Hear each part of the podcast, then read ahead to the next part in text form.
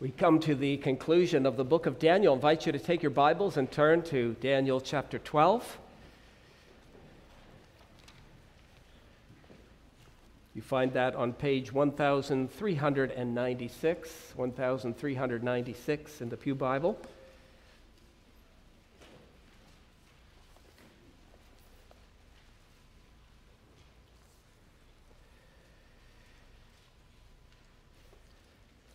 Daniel chapter 12. At that time, Michael shall stand up, the great prince who stands watch over the sons of your people. And there shall be a time of trouble, such as never was since there was a nation, even to that time. And at that time, your people shall be delivered, every one who is found written in the book and many of those who sleep in the dust of the earth shall awake, some to everlasting life, some to shame and everlasting contempt. Those who are wise shall shine like the brightness of the firmament, and those who turn many to righteousness like the stars forever and ever. But you, Daniel, shut up the words and seal the book until the time of the end. Many shall run to and fro, and knowledge shall increase. Then I, Daniel, looked, and there stood two others, one on this river bank and the other on that river bank. And one said to the man clothed in linen, who was above the waters of the river, How long shall the fulfillment of these wonders be? Then I heard the man clothed in linen, who was above the waters of the river, when he held up his right hand and his left hand to heaven, and swore by him who lives forever, that it shall be for a time, times, and half a time. And when the power of the holy people has been completely shattered, all these things shall be finished. Although I heard, I did not understand. Then I said, My Lord, what shall be the end of these things? And he said, Go your way, Daniel, for the words are closed up and sealed till the time of the end. Many shall be purified, made white, and refined, but the wicked shall do wickedly. And none of the wicked shall understand, but the wise shall understand. And from the time that the daily sacrifice is taken away and the abomination of desolation is set up, there shall be 1,290 days. Blessed is he who waits and comes to the 1,335 days. Verse 13, but you go your way till the end, for you shall rest and will arise to your inheritance at the end of the days. And so concludes the book of Daniel. 605 BC. The armies of Nebuchadnezzar marched up to the city of Jerusalem, and the Lord gave Jehoiakim, king of Judah, into his hand. Nebuchadnezzar took the city and led a group of captives back to Babylon. Among the captives was a young man of noble seed. Daniel, as we saw in the first chapter, was probably between 14 and 17 years old when he was led away from his beloved homeland. He was part of a group of young men Nebuchadnezzar specifically instructed his servants to bring some young men without blemish, good looking, gifted in all wisdom, possessing knowledge, and quick to understand. Nebuchadnezzar wanted the cream of the crop so that they could be educated in the language, literature, and customs of the Chaldeans. He wanted to indoctrinate and shape these outstanding young people for his own service. To accomplish this goal, he enrolled them in a new education system, which naturally excluded the law of God. He gave them the finest food and wine that Babylon could provide. He also altered their names, taking away their identification with Israel's God and giving them a name which contained a reference to the false gods of Babylon. This was all part of an indoctrination process designed to assimilate them into Babylon, Babylonian culture, religion, and values. Nebuchadnezzar was undoubtedly successful with many of those young men.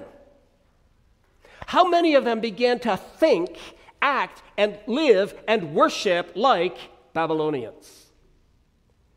How many of them gave up their association with Jerusalem to accept a successful career? How many, like Esau, sold their birthright for the sake of a comfortable life in Babylon? Yes, I'm sure Nebuchadnezzar's indoctrination process proved rather successful. But, congregation, it wasn't successful in winning over all the young Jewish men. At 14 to 17 years of age, young Daniel was already firmly resolved not to do anything that might compromise biblical convictions.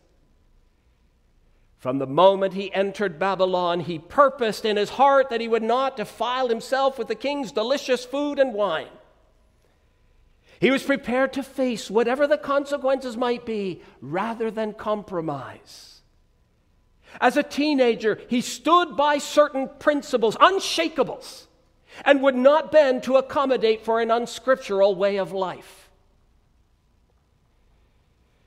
Brothers and sisters, that firm determination which Daniel demonstrated in his teenage years continued to be characteristic of his life throughout all the many years in Babylon.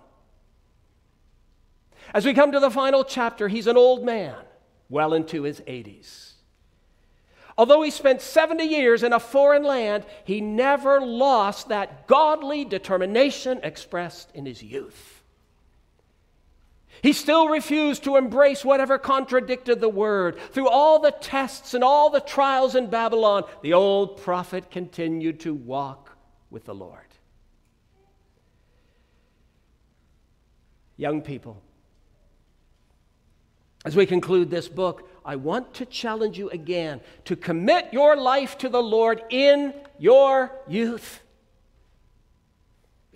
Serve Him today, not tomorrow not next week, not next year, today. Today. Resolve that by the grace of God you will not capitulate to the pressures and sinful pleasures of the unbelieving world. If you establish good patterns and godly resolutions in your youth, you will certainly benefit from them all your life. When you're old, you will continue to walk in fellowship with your Lord, and you will refuse to embrace what is contrary to His Word. Isn't that our hope and prayer for Lorelei here this afternoon? May her heart be fully given to Jesus Christ in her earliest years. Isn't that our hope and prayer for all the children and young people of this church?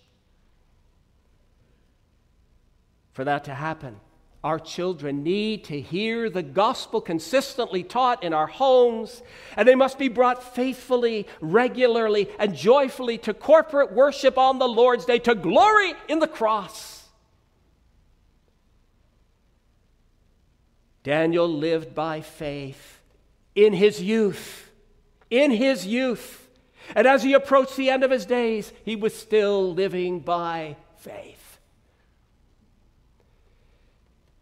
In the first chapter of this book, Nebuchadnezzar changed his name from Daniel, which means God is my judge, to Belteshazzar, which means Bel protects his life. The changed name implied that although Daniel had once been a servant of Israel's God, from now on he would be a servant of the gods of Babylon. 70 years after Nebuchadnezzar changed his name, Daniel still functioned under his Hebrew name. God is my judge. He always remained a servant of Israel's God. During his years in Babylon, he witnessed the death of Nebuchadnezzar the death of Belshazzar, the death of Darius, and the rise to power of King Cyrus. He saw many changes and served under several administrations. He even rose to become the number two man in the realm, next only to the king himself. But through it all, he was not absorbed into the secular humanist society of his day, which gloried in man and his accomplishments. He dared to stand for God even when he was all alone. As a faithful servant of the Lord, he was given the privilege of being the recipient of much divine revelation. He received it in the days of Nebuchadnezzar, in the days of Belshazzar, in the days of Darius, and finally during the reign of Cyrus. Through his 70 plus years in Babylon, God showed him time and again that he was Lord of history. And all the events of this world are directed with a specific goal in view. The most lengthy and one of the most remarkable of all his visions is recorded in the last three chapters. As he was by the river Tigris, a glorious messenger appeared to the old prophet. The messenger traced the events of the world from Daniel's current situation under the king of Persia through the age of the Greeks and up to the persecutions under Antiochus Epiphanes, several hundred years. He then provided Daniel a glimpse into the distant future, to the time of great persecution at the end of history. He learned about a wicked individual who would appear at the end of the world, a man who would magnify himself above every god and speak blasphemies against the God of gods. Daniel learned that the trials of Babylon were mild. Mild in comparison to the tribulations that await the people of God in the latter days. This wicked individual will inflict unimaginable persecution upon the people of God. It'll be a time of unprecedented suffering for the church. But, congregation, thankfully, Thankfully, Daniel saw not only the tribulation of God's people, but also the triumph of God's people. Today, we want to consider this final chapter of Daniel focusing on three things. First, the conclusion of history. Second, the conclusion of Daniel's vision. And third, the conclusion for Daniel himself. We'll spend the bulk of, the, of our time on the first point, the conclusion of history. In the first four verses of this 12th chapter, the heavenly messenger gave Daniel further insight into what would take place during the last days. As already noted, it will be a time when the powers of evil will reach their peak. The end of verse 1 says, have a look there. The end of verse 1 says, There shall be a time of trouble such as never was since there was a nation, even to that time. Now, when you consider the history of the church, there have been seasons of severe persecution, as mentioned this morning. In the previous message, I mentioned the butchery that took place under the rule of Antiochus Epiphanes. Thousands were slaughtered and mercilessly tortured. But if you go on to the first century after Christ, you will also see that the story of the New Testament is one of persecution. Under the rule of the Emperor Nero, Christians were put to death in every conceivable or inconceivable manner. One of the things Nero took pleasure in was inviting the public into his garden at night when it was dark, and everyone could be entertained by watching Christians being burned at the stake. For believers, it was a time of terror. But then, if you move on in history, you could also cite the suffering of the Waldensians in the 12th and 13th centuries. Because they did not acknowledge the authority of the Pope, Innocent III ordered a crusade against them. Whole villages were massacred. Many fled to the Western Alps to seek refuge. Others were scattered over various countries of Europe, pursued and hunted as wild animals. Then, if you go to the 16th century, countless stories could be told of brutal persecution. The Huguenots of France, the Protestants of Scotland, Germany, the Netherlands, Spain, Italy, Hungary. Many books could be written and have been written about the plight of Christians throughout the centuries. But, congregation, verse 1 says that the worst, most intense trouble for the church is yet to come. There shall be a time of trouble such as never was since there was a nation, even to that time. Evil will come to a climax in the revealing of the man of sin, and all hell will be let loose against the church. What a terrible time it will be, a season of unprecedented tribulation under the rule of Antichrist. Jesus spoke of this time of trouble in Matthew 24. You remember those words? He said, There will be great tribulation, such as has not been since the beginning of the world until this time, no ever shall be. And unless those days were shortened, no flesh would be saved. This is reality, brothers and sisters. The church can expect a very rough ride in the future. But as we anticipate the forces of hell being loosed, we must not allow ourselves to become overwhelmed. Yes, it will be a time of trouble. But in the midst of that dark period, the Lord will provide his people with grace to stand. Look with me in your Bibles again at verse 1. Verse 1. It tells us that Michael shall stand up the great prince who stands watch over the sons of your people. And further in verse 1, we read, And at that time your people shall be delivered, every one who is found written in the book. Through the work of Michael, the Lord will preserve his people. The angel Michael is referred to as a great prince who acts as the guardian of God's elect. His work is to bring deliverance to all who are found written in the book of life. The names of God's people are recorded in a book.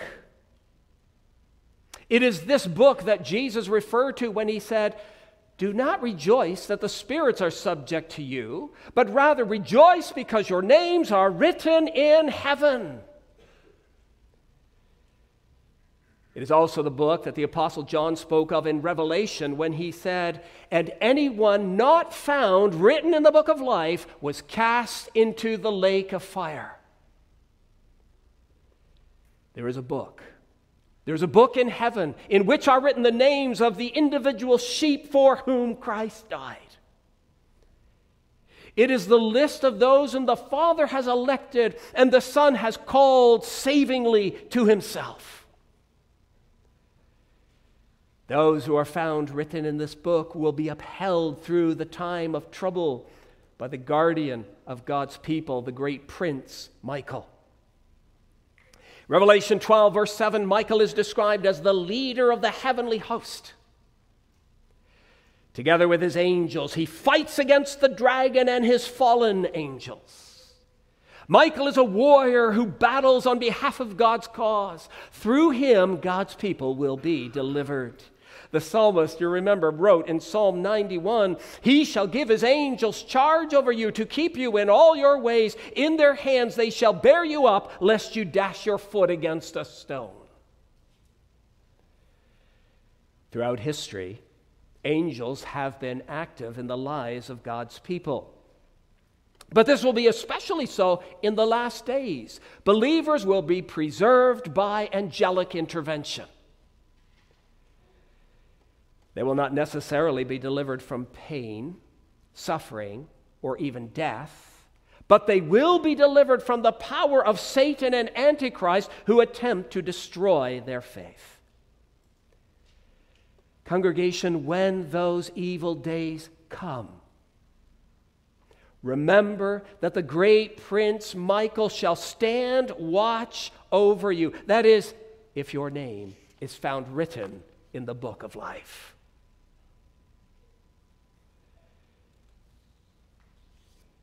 Then we also ought to bear in mind what the apostle wrote in Romans 8, verse 18. For I consider that the sufferings of this present time are not worthy to be compared with the glory which shall be revealed in us. In verses 2 and 3, Daniel was shown some of the glory that would follow this period of tribulation. Look with me to verse 2.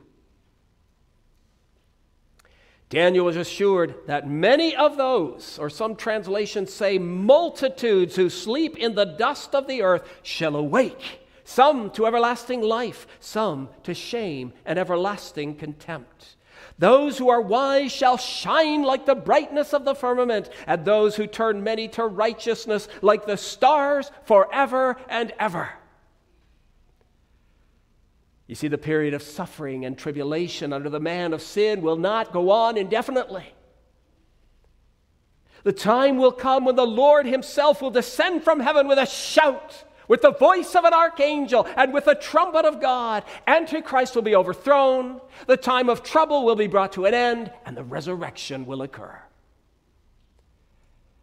Verse 2 Those who sleep in the dust of the earth shall awake. This is the day that Jesus referred to in John 5 28. The hour is coming in which all who are in the graves will hear his voice and come forth, those who have done good to the resurrection of life, and those who have done evil to the resurrection of condemnation. The day when Christ returns will be Resurrection Day. It will also be what? Division Day. The wheat will be separated from the chaff the sheep will be brought to everlasting life, the goats to shame and everlasting contempt. On that day, it will be seen that the suffering and even martyrdom of God's children in the last day was not in vain. They will awake to everlasting life. The wicked will be forever excluded from the city of God in a perpetual state of guilt, shame, and abhorrence. But the righteous, those who are written in the book of life, verse 3, shall shine like the brightness of the firmament, like the stars forever and ever. They will reflect the glory of the Son of Man himself. We read in 1 John chapter 3, we know that when he is revealed, we shall be like him. In Philippians 3, Christ will transform our lowly body that it may be conformed to his glorious body. Christians will shine like the brightness of the firmament, the heavens, like the stars forever and ever. They will be changed into the likeness of the Son of God, and nothing will ever be able to remove or, diminish their glory.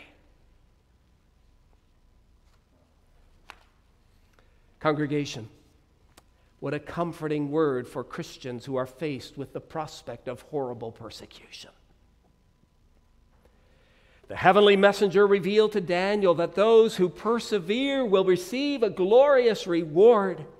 The sufferings of this present world are not worthy to be compared with the glory which shall be revealed in us. Time will come when the persecutions will, the, when the persecutors will awake to shame and everlasting contempt. They will suffer in a perpetual state of separation from the love and mercy of God. The persecuted, on the other hand, will awake to everlasting life. You see, the tables will be turned. Congregation, the fundamental difference between the one and the other is whether or not their name is written in the book of life. When the judgment comes, nothing else will really matter but that your name is written in God's book of life. Your achievements in the world of business will be of little significance. Your many possessions will be meaningless. Your home, car, and farm will be of little importance. Your RSPs, investments, bank accounts, financial security will all be trivial. The all important question will be Is your name written in that book? Is your name written in that book? Your eternal destiny rests upon your answer to that question. You say, but, but how can I know? The only way to be sure that your name will be there is through repentance and faith in Jesus, the Son of God, the one who was crucified, cursed for sinners. Dear friends, do not delay that repentance. Young people, do not delay in casting yourself on the mercy of Jesus. Only through faith in Him will you shine like the brightness of the heavens on the day of resurrection. You will rise to everlasting life. As Christ rose, so you will rise.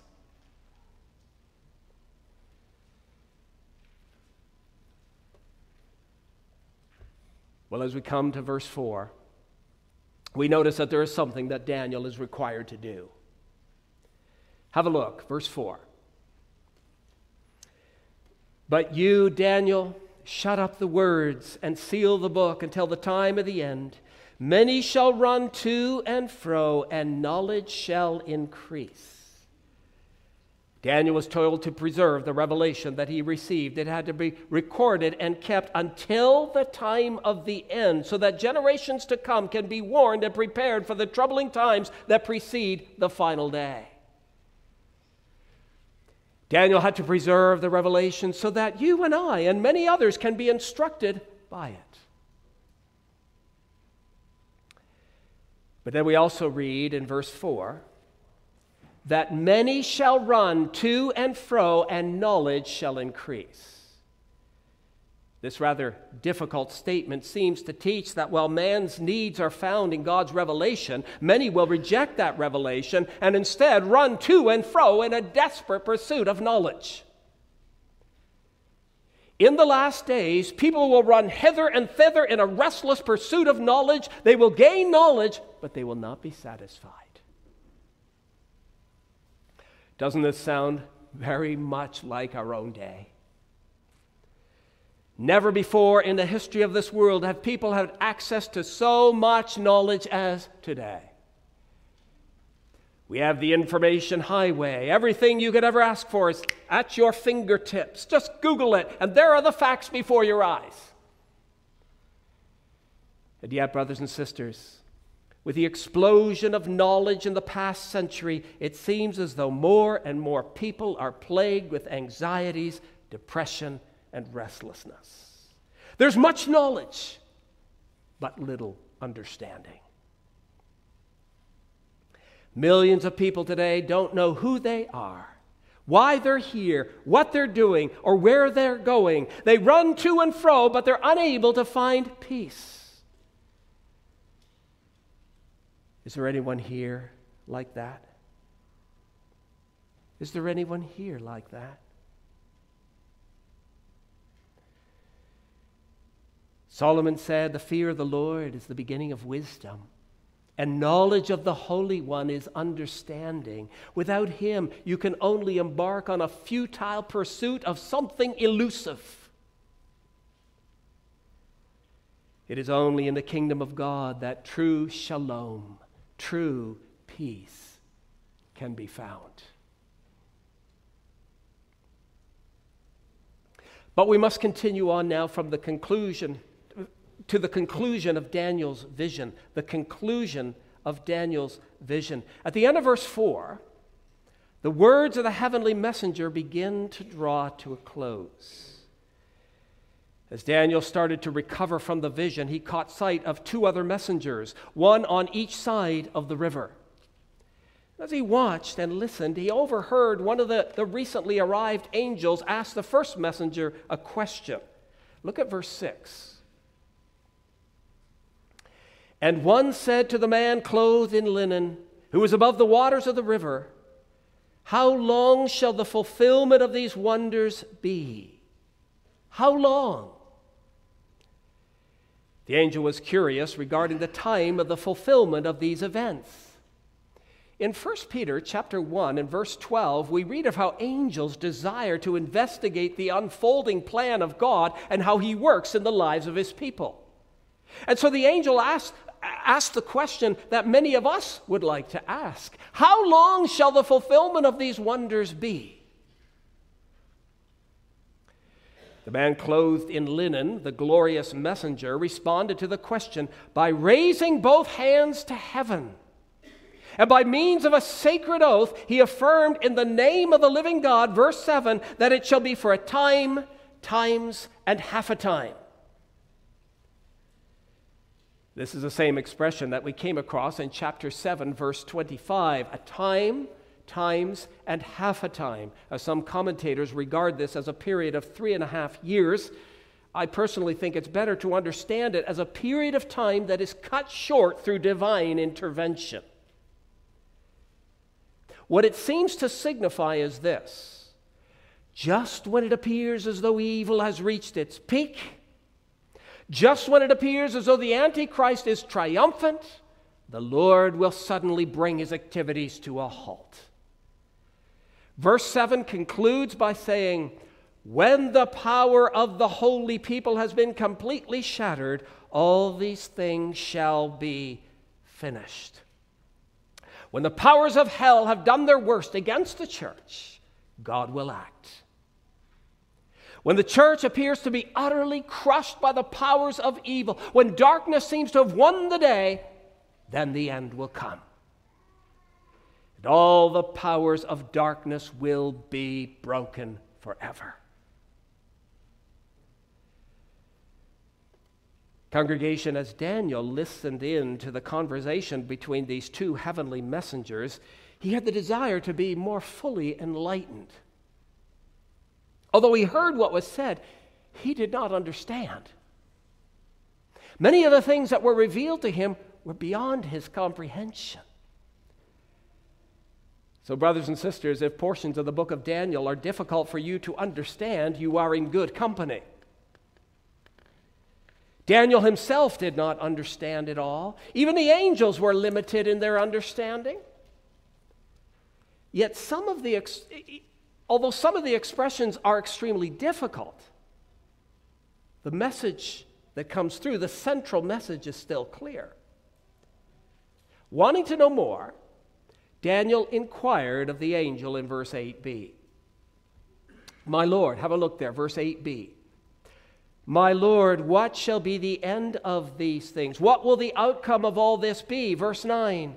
And he said, Go your way, Daniel, for the words are closed up and sealed till the time of the end. It was not for Daniel to inquire any further. It was not necessary for him to completely understand things that had no immediate application to him at his time. The words will be more fully understood as the Lord unfolds his plan in the last day. Then the things that need to be understood will be understood. In the meantime, the important thing for Daniel to remember is that all the difficulties of God's people have a purpose. All the difficulties of God's people have a purpose. Please follow along at verse 10.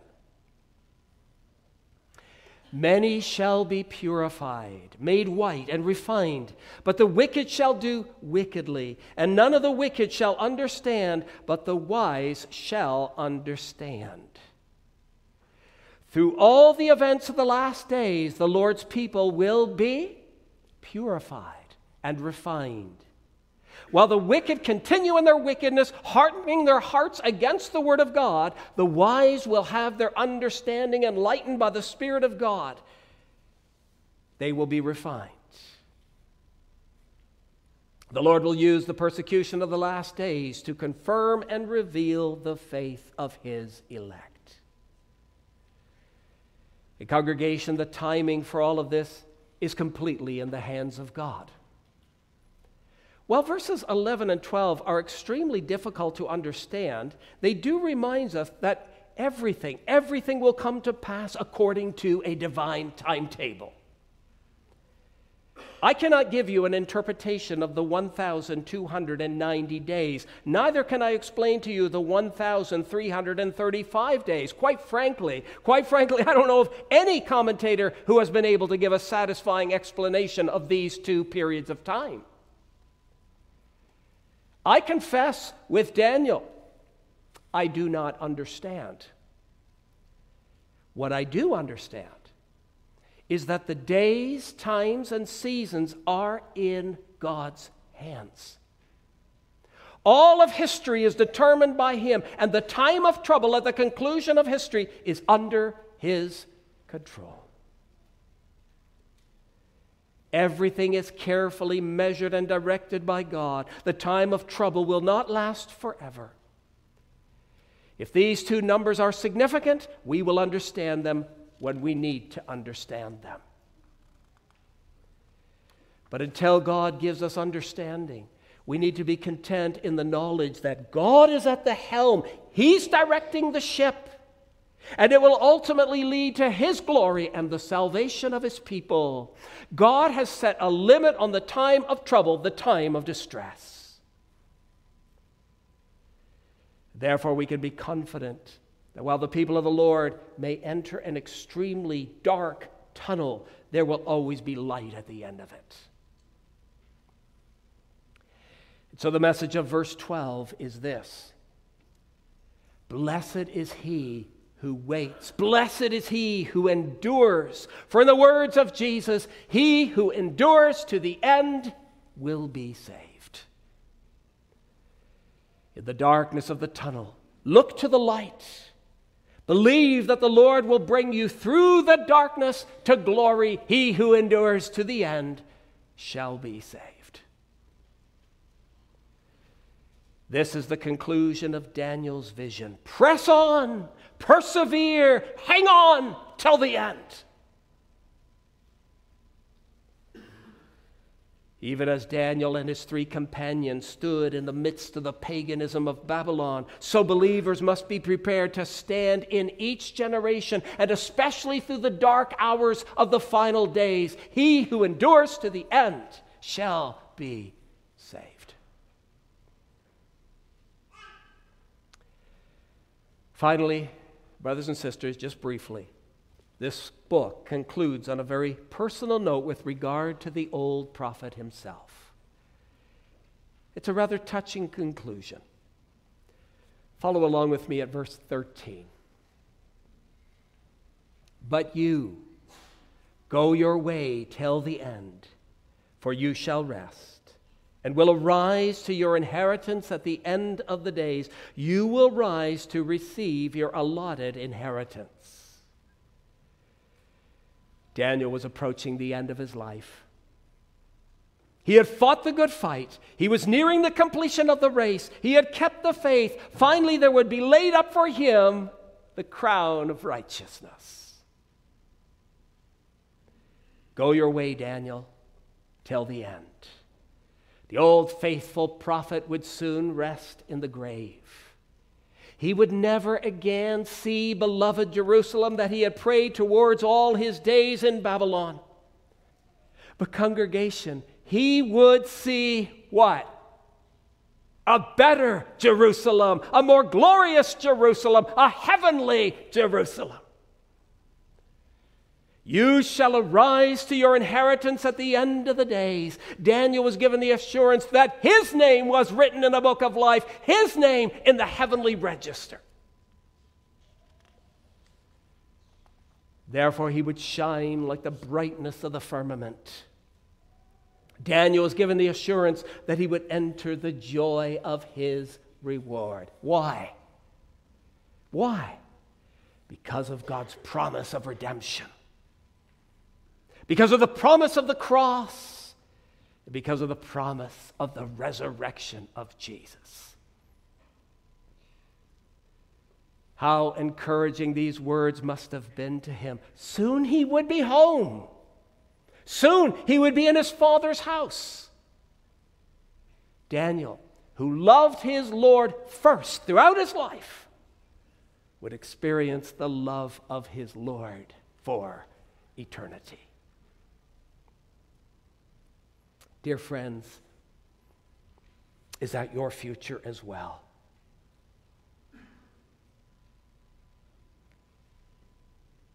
Are you on your way home? Are you on your way home? Are you moving towards your Father's house? Doesn't that final verse just thrill your heart? Shouldn't it? Shouldn't it? If you've trusted the Savior, these words are also for you. You shall rest in the grave, but you shall rise to the glory of your inheritance at the end of the days. Brothers and sisters, the way to life may be difficult. The road may be rough and the tunnel dark, but the rewards are beyond all comprehension. As the hymn writer said, I know not, oh, I know not what joys await us there, what radiancy of glory, what bliss beyond compare. Then fight the good fight, finish the race, and by the grace of our Lord Jesus Christ, there is laid up for you, together with Daniel, the crown of righteousness. What a gift! What a gift. Let us pray.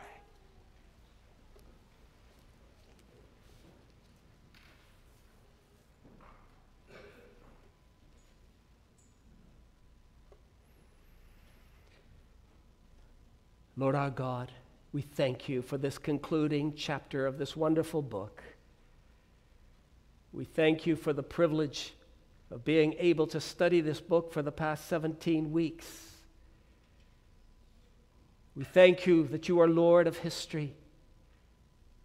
And, oh Lord, there are for us disturbing portions of this book. We, we confess that.